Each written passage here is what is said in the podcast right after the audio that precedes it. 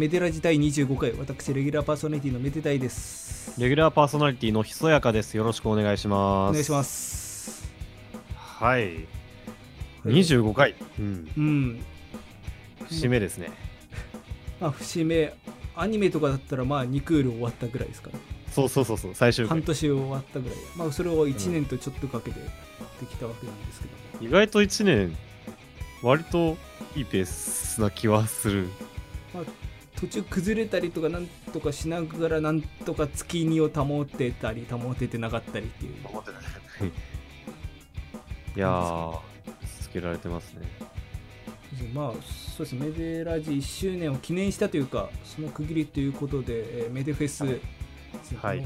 ラジオの公開収録兼ライブのイベントもありましてで、えーまあ収録時点で、まあ、ちょうど1ヶ月ぐらいですかね。1ヶ月後ぐらい。1ヶ月後に、はい、ありますね。あの、8月の17日土曜日ですかね。はいでサイトの方からえー事前予約等できるので、えーえーメデフェス特設サイトの方をチェックしてみてくださいはい、えー事前予約で、えー入場料が500円割引になります。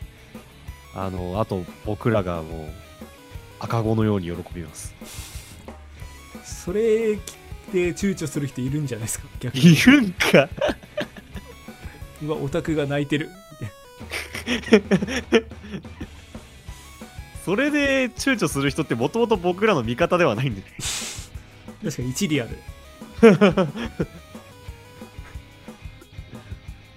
まあまあ、まあぜひよろしくお願いいたしますお。願いしますまあ今週なん、今週っていうか今回何の話しようかなと思って。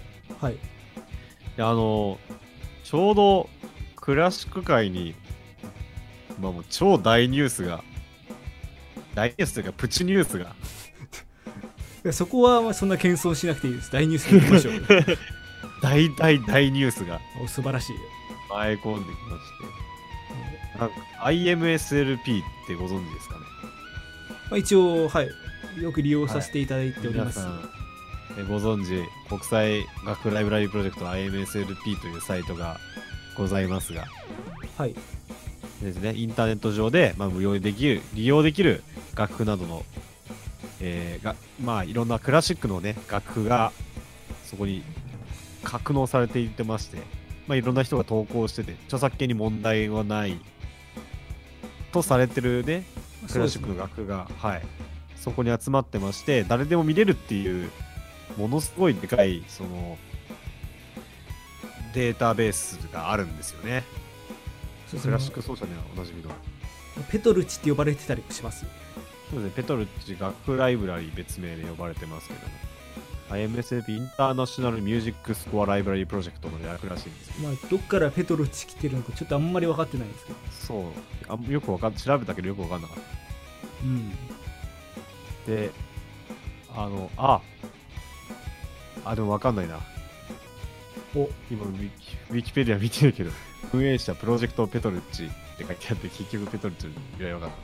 あそうなんかまあ楽譜のウィキペディアみたいな。あ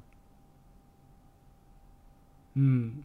違うかな。なんかサイトの感じはウィキペディアっぽいけどね。確かに。そのなんかウィキウィキではないんだろうけどウィキみたいな感じでこう、まあ、検索したら楽曲が出てきてそこに対して何種類かこうスコアがあったりとか音源があったりして。そうそうそうそう。あのーまあ著作権が切れたとされるやつまあ自己責任っちゃ自己責任なんですけどまあいろいろんな人がその投稿してくださっててでそれであのーその楽譜クラシックの楽譜がそこから見れるっていうサイトがあるんですけど、私もよく利用させていただいておりますが、はい、僕もよく利用させていただいておりますが、なんとそれが、スマートフォンアプリが登場いたしまして、はい。あの IMSLP が、えー、Android もあんのかな ?iPhone は今俺手元にあるけど。自分もちょっと iPhone でしか見てないと、まあ、えーっと。それ少なくとも、えー、Android、少なくともですね、えっと、iPhone アプリではですね、あありますねえー Android もある、ある、ある、ある。Android、iPhone でアプリが出まして、なんとスマートフォンアプリでこの IMSLP が利用できるようになったという。素晴らしいいや、これはね、これはちょっと伝わらない人には本当に伝わらないニュースだけど、これ、本当、僕の周りはみんなざわざわしてた。いやーそうですね。その今まで楽譜って言ったらやっぱりその、まあ、IMSLP を使うにしてもこう探して見つけて PDF が出てきてそれを印刷して、まあ、製本してっていうような。結構手間だったし、まあ、もしくは IMSLP なかったらわざわざどっかに借りに行ったりとか、まあそうですね。もしくはもう買っちゃったりとか。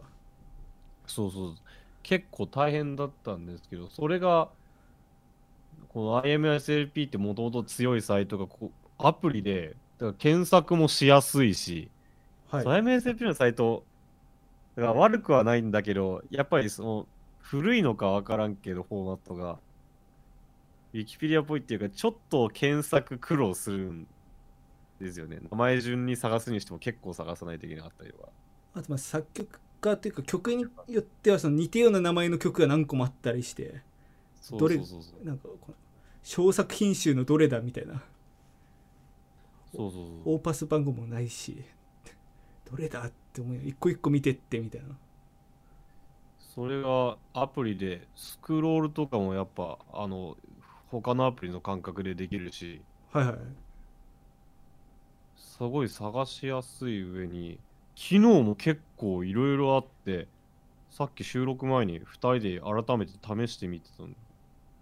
はいかあれだよね。書き込み機能がいろいろ楽譜に書き込みもできるしはいそうですね。これ、うん、こまあ、蛍光ペンみたいなやつからペンのやつとか、あとこれ T って書いてあるけど、これ、あ、やっぱりテキスト入れられる。まあ、その、まあ、リアル楽譜だとリアル楽譜っていう言い方もおかしいけど、まあ、鉛筆とかで書き込みしたりとか。だけどそれとはい。まあ同等の機能がそのデジタルでできるってことですもんねうんうんうんうんすごいすごいすごい。あとまあその楽譜自体に関する機能だけじゃなくてその演奏面というかあのメトロノーム機能であったりとかあとそう、びっくりしたん。メトロノーム機能があって、こう、こう、今流あして聞こえるんですけど、る聞こえる聞こえるそう。で、これもちゃんと基本、タップテンポとか基本的なとこを抑えてるし、だからもうこれだけあればあとそのメトロノームだけじゃなくてチューナーとかもあと音差とかも。そう、音差とね、チューナーついてるのも衝撃的だったし、音差は衝撃的だったな、これ。これ、この、チューナー、あの、なんだっけ、あの、チューナー、電子チューナー買うと、ついてくるやなんか音もそれっぽいし、ね、つ。そうそうそうそう。あの多分スクエア波かなんかでそうそう。440ギガもできるしね。442とか。あ、これオクターブじゃない？あ、オクターブだ。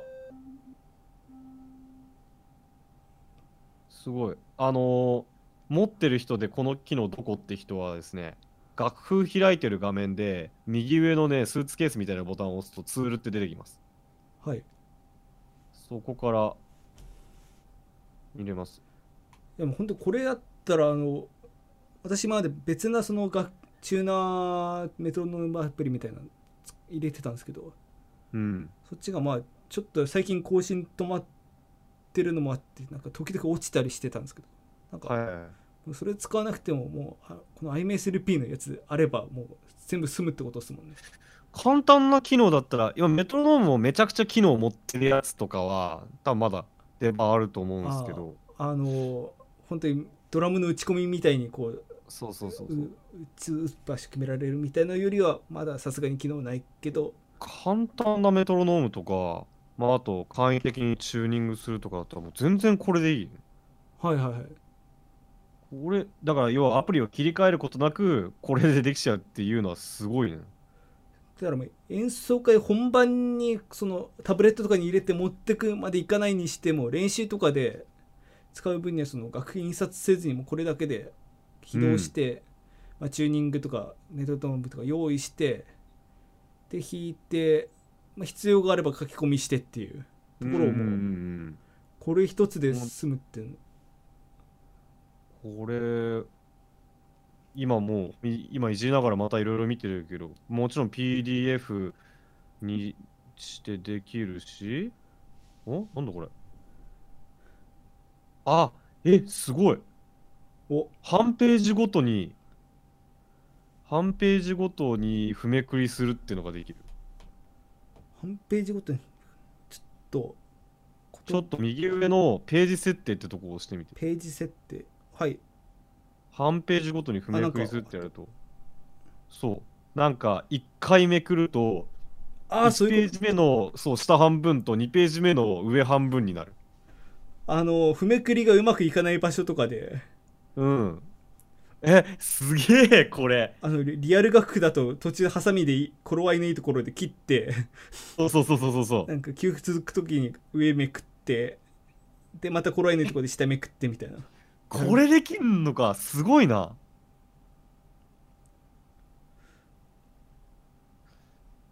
あーまだわかんない機能もあるな。演奏モードってなんだろう。あジャンプボタンを編集。あーなんか譜め多分ページ設定ってところからちょっとこう今全部の機能わかんないんでこれは後で調べたりしてほしいんですけど、譜めくり機能もいろいろカスタマイズできそうですねおいや、これ将来性あるな。だから多分今までこういうタブレットでやってた人って多分わざわざ PDF で落としてその PDF のビュアかなんかでこうどうにかやってたと思うんだけど、はいこのアプリ1個で落とすところからあの閲覧まで全部これで完結してしまうねこれは。ー正直楽譜出版業界にとっては脅威っすよね脅威だねこれ。まあその別に著作権切れてるわけだから別にそんな特に文句も言えないけどうん。今までその紙で印刷してるのいいからっていうんでそっちの方が明らかにこのああアドがあるっていうとオタクだけど プライオリティがプライオリティが高いのでこっちを使ってたっていう人もこれぐらい簡単にアプリだけでできるってなったら敷居が低くなっちゃいますもんねなるね。あと、会員登録するとまたいろいろ機能が増えるみたいなんですが、これはちょっと今はわからないです。あれですよね各自 iMaceLP 自体があの、まあ、有料会員機能みたいなのがあってまあ、投稿には少なくとも有料会員にならないといけないんだよね。ああで他にもまあいろんな機能があるけどあの楽譜ダウンロードするときに15秒待つのがなくなったりとかうん。あとあ、そっかそっかそっかそっか。ちょっと待たないと見れないんですよ。そうですね、まあそそれがなくなったりとかあとはあの Naxos Music Library っていうところと連携させて、その楽譜のダウンロードする画面からも直接音源まで飛べたりっていう機能がウェブ版にはあったんですけど、まあ、それもその多分こっちにも実装されるってこと実装されるというかあアプリーかもしれないね。会員登録っていう有料会員登録に採用すればそのここで楽譜見つけてそれ音源まで聞いてっていうとこまでいける。え、すごい。いや、想像以上にすごいぞ、これ。もうそうなっちゃったもんそれこそそのもうクラシックしか聴かないっていう人にとってはもうそのサブスク製のその各種サイトその Spotify とか Google プレミュージックとか。そういうのすらもう不要になるってことですもんね。まあ、ナクソスミュージックライブラリ自体が、まあ、ほそう似たようなもんだしね。要は、まあそのクラシックのサブスクみたいなもんだもんでもクラシックでもそのナクソスが出してる音源だけってところはあるけどあー、うん。逆に言えば、まあ、そこでだからどういう曲かっていうのを知りたいぐらいの感覚だったらもうこれだけでいいってことですもんねうんうんうんうん。そうね。いや、すごい時代になってるなっていうのを思いますね。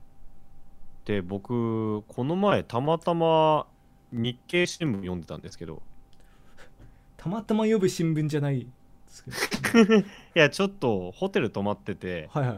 ちょっと朝暇だったから読んでたんですよ。暇だったから新聞読むっていう言ってみたいセリフです。ね いやだから部屋に来るじゃないですか。そんな新聞が来るホテルが泊まったことないです正直。嘘だろ。もうにテレビ欄しか来ない？いや2畳半の。限界だなマジで。もう布団が引いてあるスペースしかないようなところにしか泊まってないから。安宿しか泊まったことないのに。一泊1200円とかの。普通にマジ仕事の都合で泊まることがあったんです。あ、まあ、仕事の都合だったらいいとこ泊まるますもん。うん、そう。で日経新聞日本経済新聞のえーっと令和元年6月29日の文化面にですねあのクラシック演奏辞典にっていうと読ませていただきます。クラシック音楽の録音や演奏記録などをアーカイブ化し教育や研究に活用する動きが広がっている。娯楽の多様化や少子化で愛好家、えー愛好家数愛好者数か。愛好者数が減る中音楽や研究者に加え音楽を学ぶ若若年層まで、えー幅広く関心を集めるための方策だ。そうだからクラシック音楽を残していこうっていうためにこういうインターネットを使ってクラシックっていうのをアーカイブ化していこうっていう動きが今あっちこっちで進んでるみたいなんです。まあ確かにそのまあ我々なんかはこうクラシック演奏者側なんでまあこう聞いたりしてますけどそうじゃない人にとっても、まあ、正直その、まあ、年取ってからの楽しみみたいに思われてる部分もうん。なくはないというか、まあ簡単に言ってしまうと敷居が高いのかもなっていう。うん、だからまあ、まあ愛好者数が絶対的に少ないし、その中でもやっぱり演奏機会の少ないものが、もうだだんだんだんだん誰もやんないと廃れてっちゃうなっていうのをやっぱり危惧して、はい。そういうアーカイブ化していこうという、データベース化していこうっていう動きが研究教育のためにあるらしくて、で、リンク貼ったんですけど、この記事に書いてあったのが、実例の一つとして、ピティナピアノ曲辞典。ピティナっていうのが、PTNA えっはい、全日本ピアノ指導協会。だから日本の協会ですね。はいピアノ講師らが、日本のピアノ講師たちで組まれている協会なんですけど、えーこれが、協会が運営しているデータベース、ピティナピアノ曲辞典っていうのがあるみたいで、これが、えーいろんなピアノ曲を、まあ、クラシックのピアノ曲の、ゆうん説明やら YouTube のリンクやらがこうデータベース化されていて、ほされていて、で、その、例えば、今、僕、目の前にあるんですけど、まあ、ラベルって押して、どれにしようかな。う、まあ、ラベル、えーピアノ曲だけでもいろいろありますからね。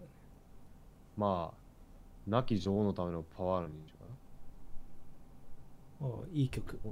うん、これを開くと、解説が書いてあって、ラベルのピアノ作品中、最も有名と思われる曲作品、1899年作曲、えー、などと書いてあって、で演奏を見る、聞く、YouTube のリンクが、1、2、3、4、5、6個ぐらい貼って。もうこれはそのなんか別に違法アップロードってわけじゃなくてちゃんと聞いていいやつってことですもんね聞いていいやつですね。だからちゃんと演奏者と録音日、録音場所が書いてある。多分これ、あの、ここにリンク貼っつけるときに多分入力するんだろうね。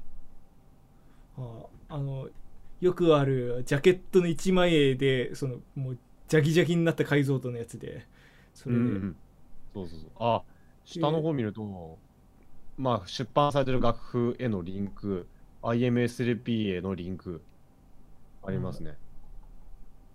だからピアノ曲あれなんだっけとかっていうことからもここ来ればもうそこからうん解説から演奏から楽譜まで全部アクセスできるってそうことですねそうそうそう。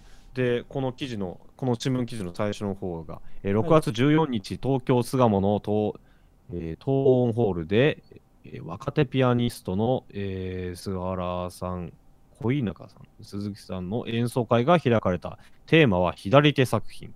ブラームス左手のためのシャコンド、スクリアービン、プレリュードとノクターンなど聴ける機会が少ない曲が並んだ。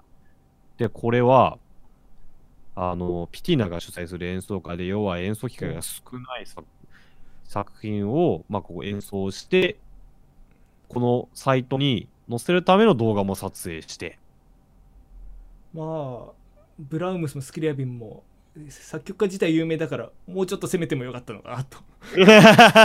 まあそそオタクだまあそこはまた別の話なんでまあいいですけど。なオタクだなまあピアノ曲だったらアルカンとかいますからね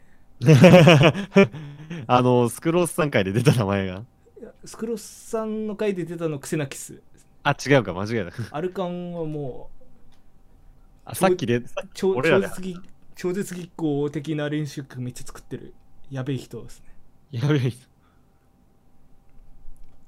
まあそれは置いといてまあ、演奏会があったと。演奏会で、まあ、その動画用に、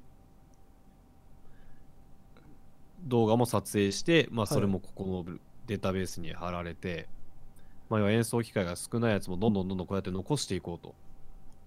そのなんかやり方というかやろうとしてることは本当に素晴らしいことですよねそうですね。あ、これ、読んでいくと、これ面白い。これ、えっ、と、2010年からは、聴衆が1円以上払えば公演を弾ける投げ先生の公開録音を始めた。えー趣旨に賛同する聴衆から辞典の運営資金を集めるユニークな仕組みで、これまでに220回以上開催。演奏機会を求める奏者にもメリットがある。スパチャですねすぐ YouTuber で例えるからね。VTuber してしか見てないから。VTuber しか見てない YouTube のその総視聴時間みたいなのが週平均8時間とか でも、就業じゃん。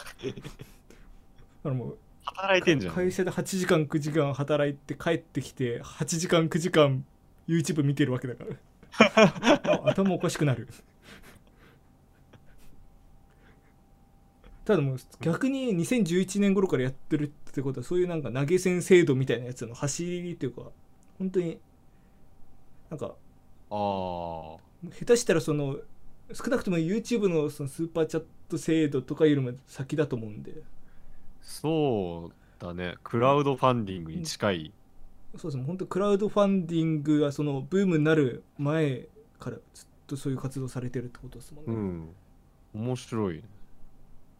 かなりこう先進的なというか、うん。本当今のトレンドに近いことを8年ぐらい前からやられてたってことですもんねそうですね。で、まあ、さっき言ったナクソスも、ナクソスミュージックライブラリーも、そうやってクラシック音楽圏のアーカイブ化の、まあ、走りですし、本当にナクソスナクソスしか音源ない曲ってめちゃくちゃありますからねあるね。と、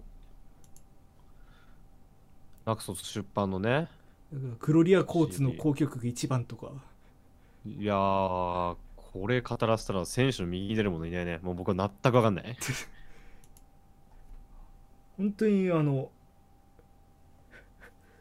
完全にあれ個人的な話になっちゃうんですけどあれ、はい行くんですよよくあのディスクユニオンの、はいはいはい。まあ、あ、今クラちょシック感？今ちょっと移動しちゃったんですけどもともと新宿のクラシック館が今と前の建物にビルにあった頃に、うん。なんかナクソスコーナーっていうのがあったんですよねはいはいはい。あでもナスそうなんだ。ナクソスの CD 自体がもうた多分定価がそもそも安くてその普通の CD に比べたら、なんで中古価格だと本当にそんなレアものじゃなければ2300円で CD1 枚買えたんではあはあ。なんか他の本命の CD を探しに行って買うついでにその聞いたことない曲そこでつまんで帰るみたいな。ああ。そういうことよくやってたんでそう本当お世話になってますね。なるほどなるほど。俺もナクソス買ってたかなか珍しい曲系は全部ナクソスだったかもしれない。あそうです。今ちょっと iTunes のライブラリ見てたんですけどこのブリスのあ、えーあカラーシンフォニー色彩高級曲とかも。はいはい。これもいい曲なんで皆さんぜひ聴いていただきたいんですけど。はい。まあそうですね。ナクソスの音源で持ってましたね。へええっと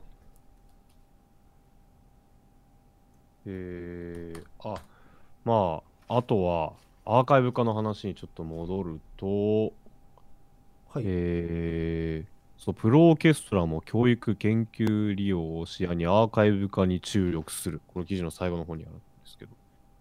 東京が昨年11月から過去の公演映像や音源の有料公開月額500円を始めた。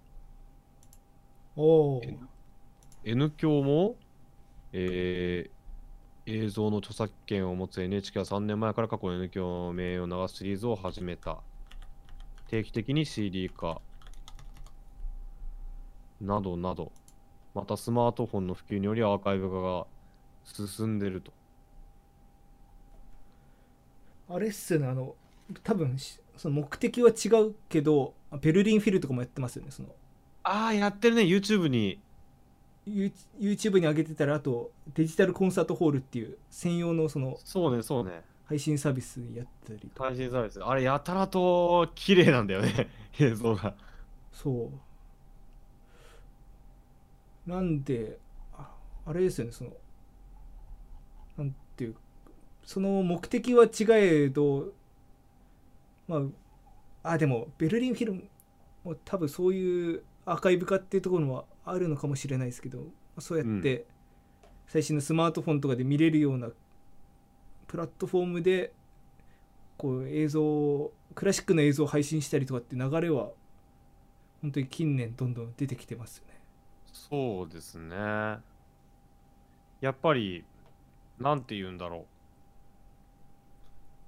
う。まあ今、音楽を聴く手段っていろいろ広がってって、いろいろ手段ができてきてるけど、クラシックもやっぱり例に漏れなくそういう流れっていうのは、やっぱり来てるのかなっていうのありますよね。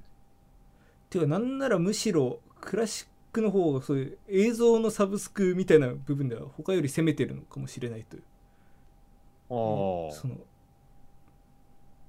例えばそのロックとかのまあその YouTube に公式で上げてるとかっていうのはありますけどそのうん。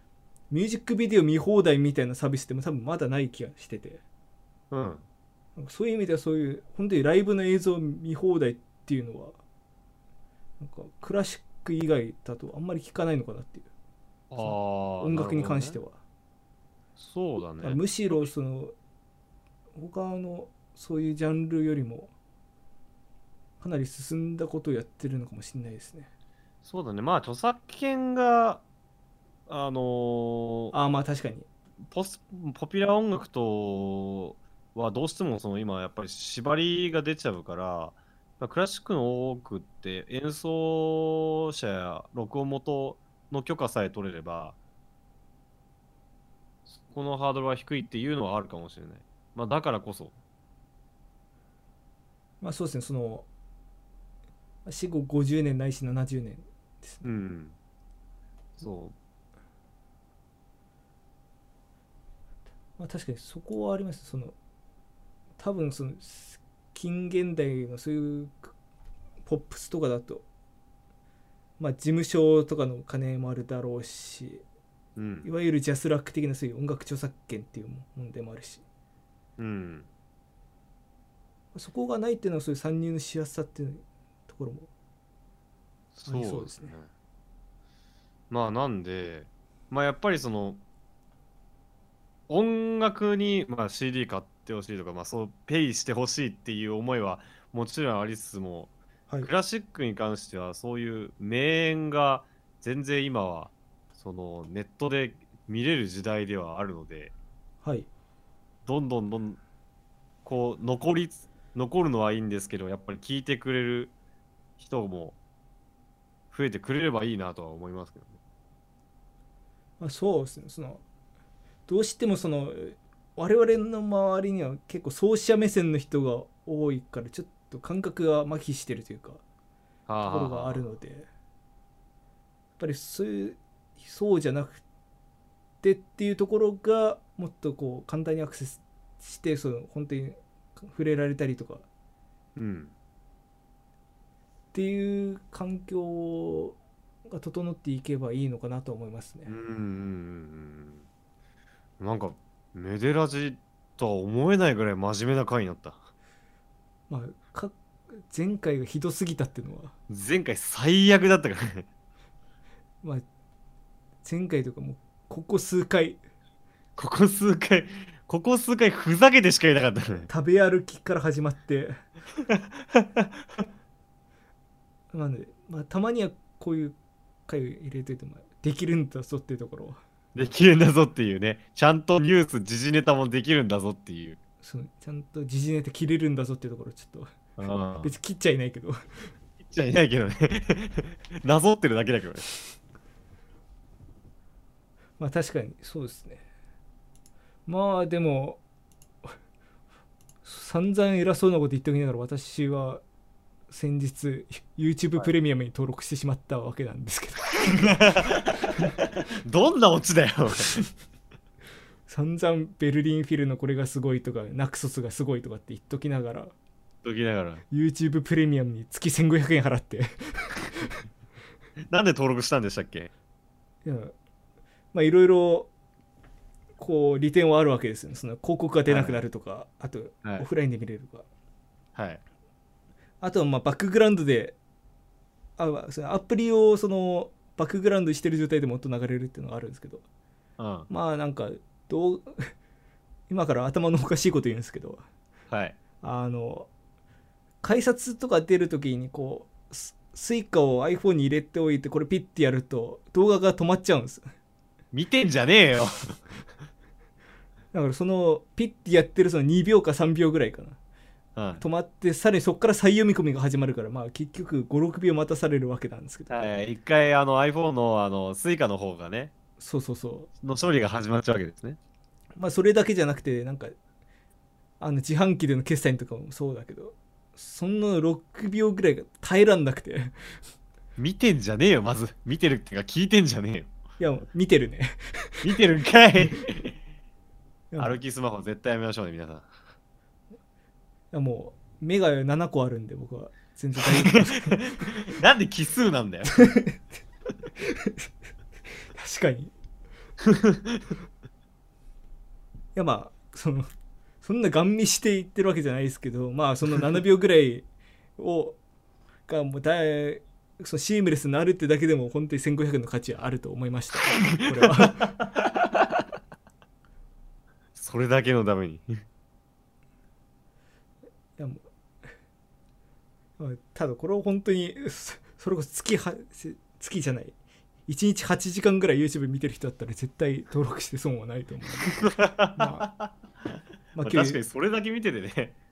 まあ今日そのいろんな低額会員制のサービス紹介しましたけど、まはい。あそれに引けを取らないぐらいおすすめなんで。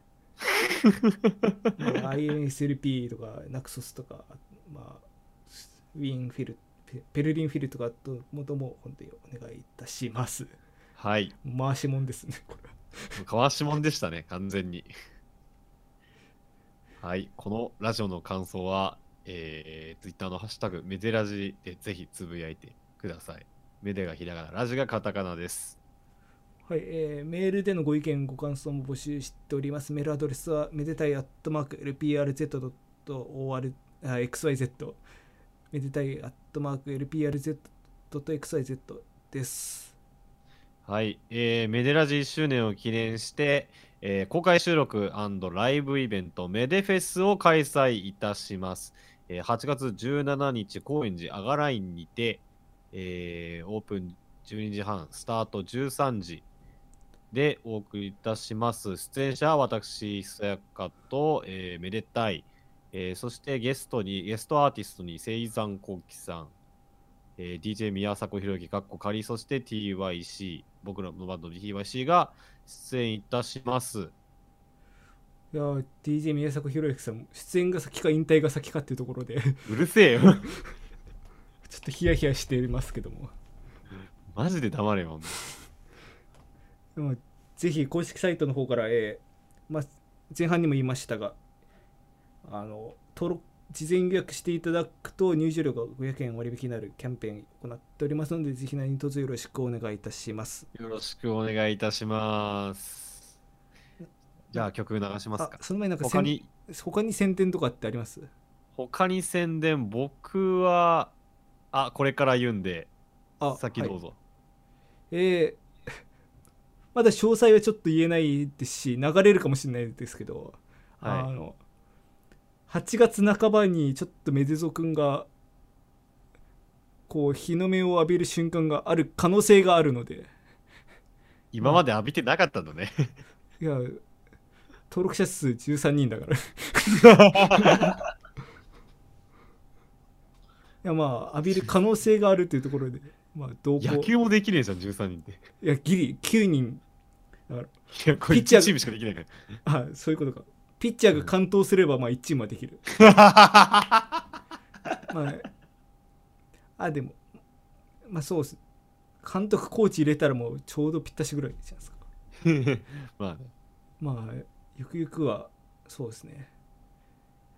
丸8とかできるぐらいまで 増やしていきたいなと思うんで。そうですね。目標でかくね。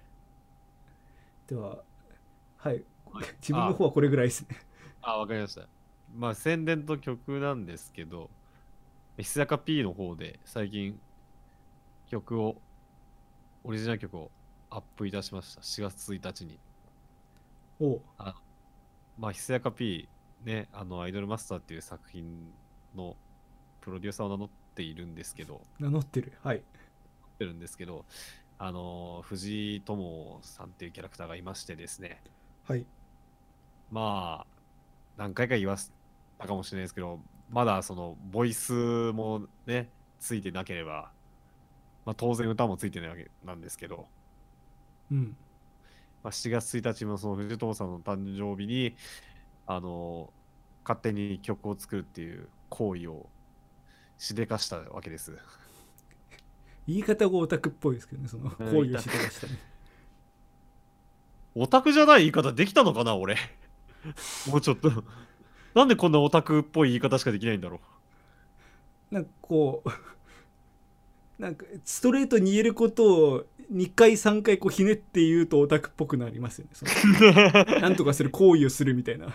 確かに。曲作っあの藤友さん、はい。そう。藤井友さんをイメージした曲を作ったんです。あオタクオタク感がちょっと抜けた。オタクのちょっとまあ絵師の方がね絵を描くような感じでね。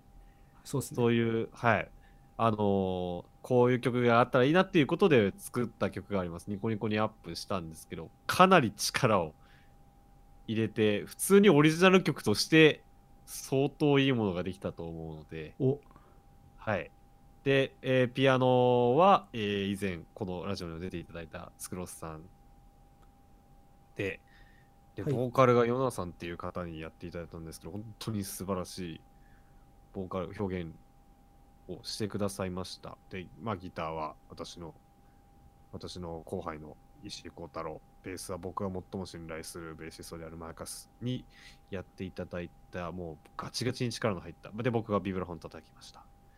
ハイローラーカプリツィオという曲を、えー今週はお送りしたいと思います。ニコニコの方もぜひ再生してください。よろしくお願いします。はいえー動画のリンクは、えー概要の方に貼っておきますのでぜひチェックしてみてください、はい。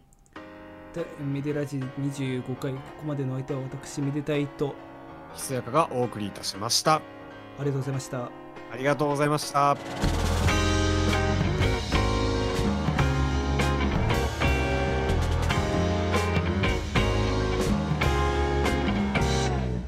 今宵繰り広げられる競争のステージをかけ真剣勝負。運気は寄せては返す。それは波のよう。乗るか反るか飛び込む。